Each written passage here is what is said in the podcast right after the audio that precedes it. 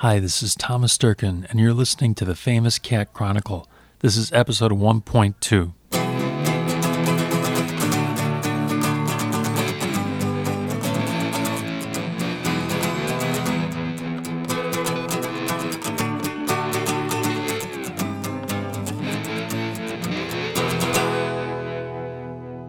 Hi, this is Thomas Durkin. Welcome back to the Famous Cat Chronicle. This is episode 1.2. This one's going to be all about the Hushdrops and when they recorded the Raspberries song Overnight Sensation for a compilation CD called Raspberries Preserved. I was first introduced to this CD by Mark Winkler from the band The Websters, who's another great, amazing Chicago band. They had given me a copy of it because they had recorded the Raspberries song I Reach for the Light, which is a great cover version. But their song is track three. Track four was Hushdrops doing Overnight Sensation, which originally appeared on the Raspberries album Starting Over. This song by Hushdrops just absolutely floored me and lit me on fire. It's one of those songs that's just absolutely perfect. I had a chance to talk to John San Juan of the band The Hushdrops. He explained to me how this came about.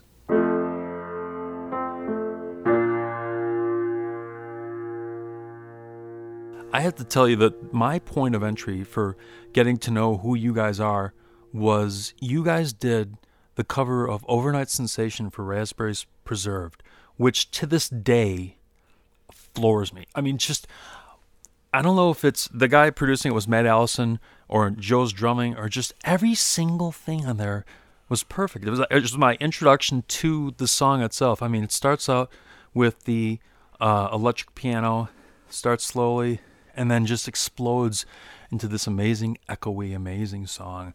And it, you know, it, the way I got into it was I was doing an article on the Websters, and um, Mark said, "Hey, here's something else that we did." That uh, you might want to listen to. And so I listened to their cover, and then the next track after theirs is Hushdrops doing Overnight Sensation, and it just floored me. I remember one time, I but I'd never actually seen you guys as a band or anything. It was hard to find information. I thought you guys were defunct at that point that I discovered it. And then I remember once being at a bar watching, um, you know, the band The Good. Um, I do not know. Oh, great Chicago power pop band. But anyway, um, I was at one of their shows at Martyrs, and they said, or or it was a Webster show at Martyrs, and they said, Tom, this is Matt Allison, and he'd had a couple, and I said, man, I just gushed at him about this Hushdrops recording.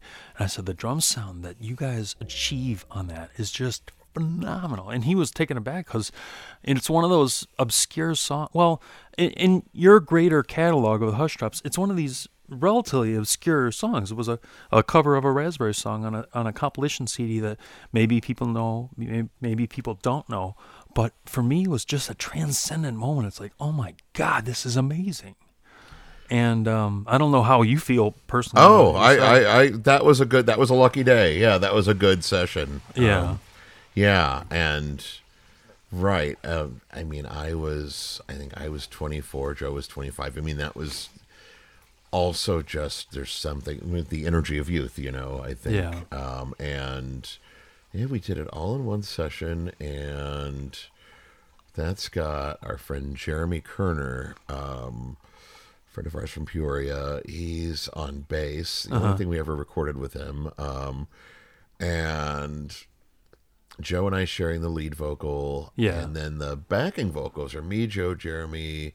Scott Legan and Kevin Jr. Oh yeah, and Kevin Jr. because he was the whatever the recording studio Matt's that Matt Atlas, was working at, probably Windy City at the time. Oh, it wasn't Atlas. Division okay. in Ashland. Okay. Um, that Kevin, because I think they had a rehearsal space there as well or something. Kevin worked the door. Okay. So it was literally like, you know, going to the front office at ten o'clock, like, "Hey, Kevin, can you come back and sing with us?" And so just all of us, you know, ten minutes around a mic, you know, hit oh, record, man. yeah. Um, that but was... that no, that's a good one. I, I like that one too.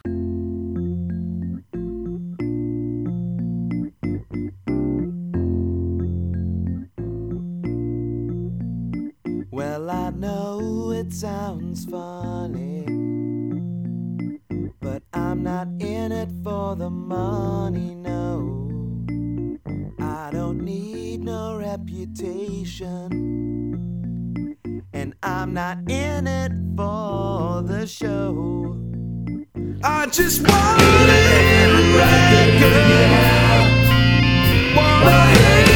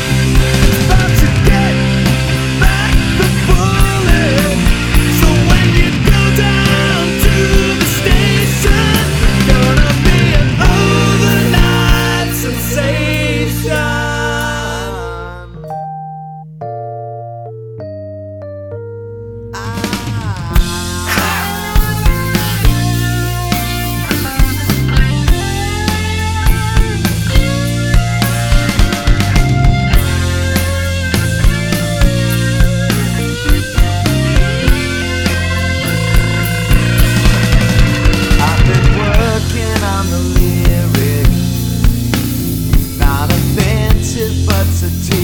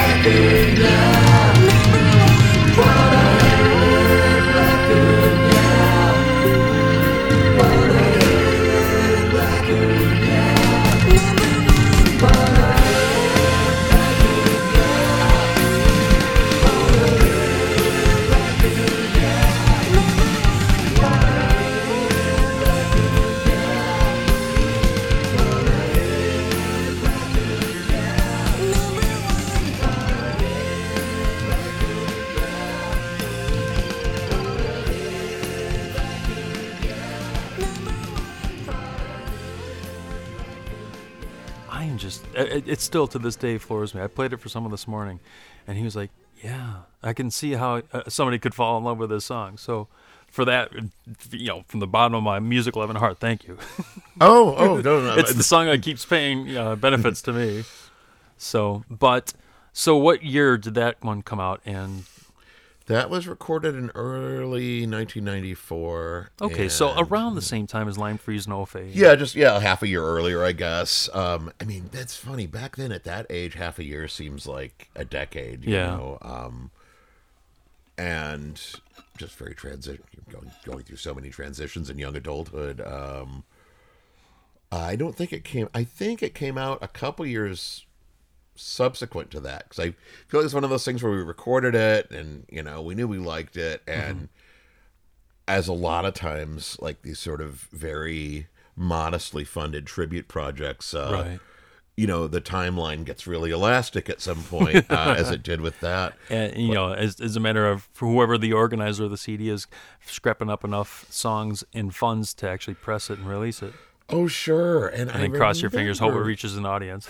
and I don't know how this came to be, but the initial um the initial contact was some guy from Australia.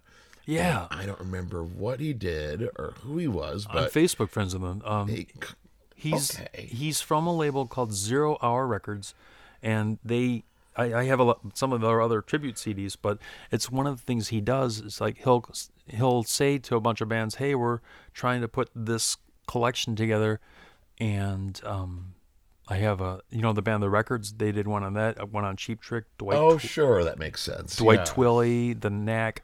So he's he's definitely got a power pop itch the same way somebody like Bruce Brodeen from Not Lame Records, you know, and currently, oh, Power Pop Heaven. I forget his current project. Uh, Bruce, I apologize.